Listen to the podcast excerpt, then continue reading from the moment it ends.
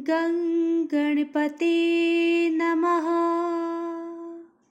नमस्कार दोस्तों, भक्ति ही शक्ति में आप सभी का स्वागत है। दोस्तों, आप कई मंदिर गए होंगे। कई मंदिरों में आपने दर्शन किए। कई मंदिरों में आपने प्रसाद भी खाया। कई मंदिरों में आपने भगवान को फूल, धूप, अगरबत्ती के साथ प्रसाद भी चढ़ाया। प्रसाद में आपने मिश्री, फल, मिठाई आदि चढ़ाए होंगे और चढ़ाए जाते भी हैं।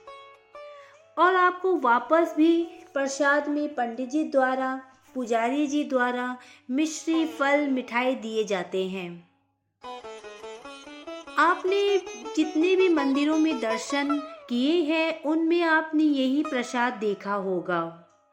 लेकिन क्या आप जानते हैं कि केरल में एक ऐसा मंदिर है जहाँ पर भगवान को चॉकलेट का भोग लगाया जाता है और वापस हमें चॉकलेट का ही भोग मिलता है। ये बहुत प्यारा मंदिर है।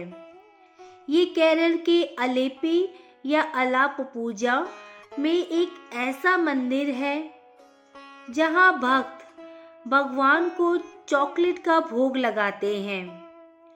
भारत का वेनिस नाम से मशहूर शहर अलेपी का थेकन, पलानी, बाल सुब्रमण्यम मंदिर। इकलौता एक ऐसा मंदिर है, जहाँ श्रद्धालु भगवान मुर्गन को सेवा में चॉकलेट चढ़ाते हैं, चॉकलेट का भोग लगाते हैं।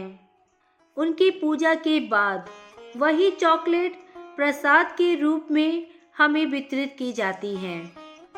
कहा जाता है कि पहले सिर्फ़ बच्चे ही चॉकलेट चढ़ाते थे, मगर अब ऐसा नहीं है। इस मंदिर में भगवान मुर्गन के बाल रूप की पूजा होती है। जो मंच मुर्गन के नाम से प्रसिद्ध है, इनमें हिंदू धर्म ग्रंथ के अनुसार मुरुगन को सुब्रमण्यम और कार्तिकेय के नाम से भी जाना जाता है, जो भगवान शंकर और माता पार्वती के पुत्र है। अपनी श्रद्धा और विश्वास के अनुसार अलग अलग जाति के अलग अलग समुदाय के अलग अलग धर्म के श्रद्धालु भगवान मुर्गन की कृपा पाने के लिए डिब्बा भर भर कर चॉकलेट लाते हैं। लेकिन ये किसी को भी नहीं पता कि यहाँ चॉकलेट चढ़ाने की परंपरा कब और कैसे शुरू हुई। इस शहर में जो लोग रहते हैं, उनके अनुसार पहले यहाँ सिर्फ़ बच्चे ही चॉकलेट चढ़ाते थे। लेकिन अब सभी आयु और वर्ग के लोग भी चॉकलेट चढ़ाते हैं।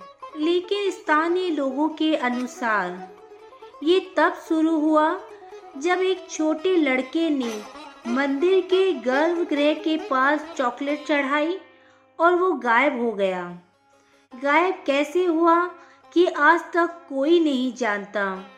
ये कहानी जंगल में आग की तरह फैल गई और जल्द ही वहाँ चॉकलेट चढ़ाने की परंपरा शुरू हो गई। यहाँ के भक्तों को विश्वास है कि चॉकलेट चढ़ाने से मन्नत अवश्य पूरी होती है। यहाँ मंच चॉकलेट का भोग लगता है। ये मंदिर 300 साल पुराना मंदिर है। यहाँ हर साल दर्शनार्थियों की भारी भीड़ लगती है और चॉकलेट चढ़ाकर भगवान से अपनी मन्नत मांगते हैं और वह मन्नत अवश्य पूरी होती है। कुछ लोग अपने वज़न के बराबर भी चॉकलेट चढ़ाते हैं। जितना उनका वज़न, उतने किलो चॉकलेट। भगवान मुर्गन को भोग में दिया जाता है। माना जाता है कि भगवान मुर्गन के बालक रूप को चॉकलेट पसंद आएगा। यही सोचकर ये रोचक रिवाज शुरू हुआ। भारत को यूँ ही विभिन्नताओं वाला देश नहीं कहा जाता। यहाँ लोगों से लेकर भगवान और इनकी पूजा करने के तरीके अपने आप में बहुत ही रोचक और अहम है। लेकिन एक बात तो ये तय है कि बच्चों को ये मंदिर बहुत पसंद आएगा, क्योंकि यहाँ उनको प्रसाद के रूप में उन्हीं की फेवरेट चॉकलेट जो मिलेगी। दोस्तों, जब आपका साउथ जाने का काम हो तो इस मंदिर में आप ज़रूर जाइए। भगवान मुर्गन की बालक रूप की जो मूर्ति है, जो प्रतिमा है, वो बहुत ही खूबसूरत है। वो तुरंत ही मन को मोह लेती है। और क्यों ना आप भी उन्हें चॉकलेट का भोग लगाए? आज की वीडियो में बस इतना ही। अगर आपने मुझे अब तक सब्सक्राइब नहीं किया है तो सब्सक्राइब ज़रूर करें। कमेंट और लाइक करना ना भूलें। इसी कामना के साथ कि आप हमेशा खुश रहें स्वस्थ रहें नमस्कार।